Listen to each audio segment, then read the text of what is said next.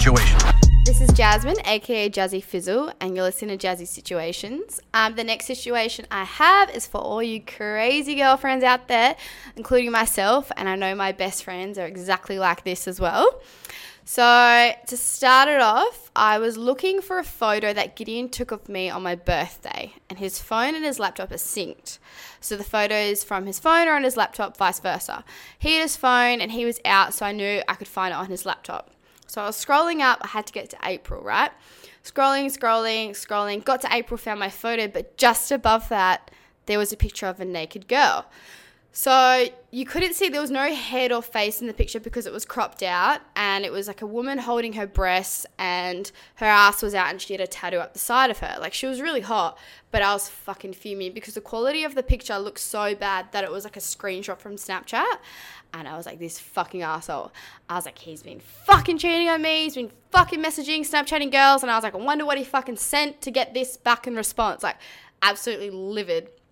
So the catch was that day it was Gideon's dad's 70th birthday. So I couldn't like bring it up or I couldn't like make a fuss in front of his parents.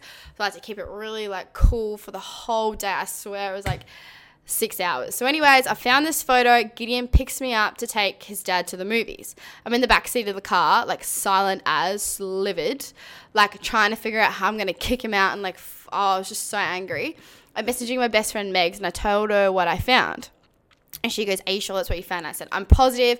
I was like, "This is it. I think I have. I think I sent the picture to my phone, and then I sent it to her, and she was like, "Oh fuck, like that's really bad." I was like, "Yeah, no shit."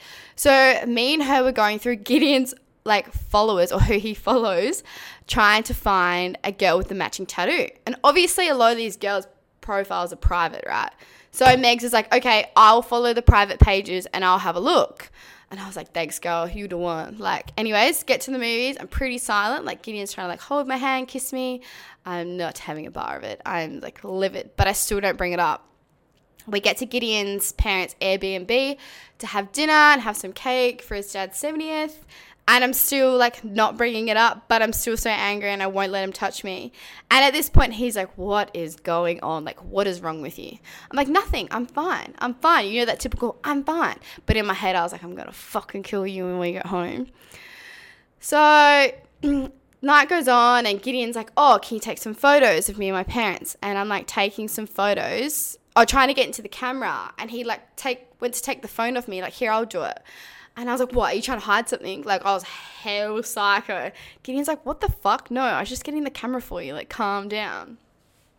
I was like, right, okay. So we're just still going on the night. I'm like, not speaking. We drive home, just me and Gideon, barely speaking, very silent on the way home. And at this point, he is like, what the fuck is going on? We get home. I get inside. So I left the picture on his laptop, thinking that when he got home, he would like open the laptop straight away and unlock his laptop. But he never fucking did that. So I grabbed the laptop for him, opened it up, unlocked it, and was like, Who the fuck is this? What is this? And he literally burst out laughing and he was like, Babe, that's Rosanna Arkle. I was like, No, it's not. He's like, Yeah, babe, it's Rosanna Arkle. Like, check her profile. That's her tattoo. I was like, Oh, right. So those of you who don't know who Rosanna Arkle is, look up her Instagram. She's super hot, but she's also just like an Instagram model. So obviously he was not Snapchatting um, or messaging some girl on the side.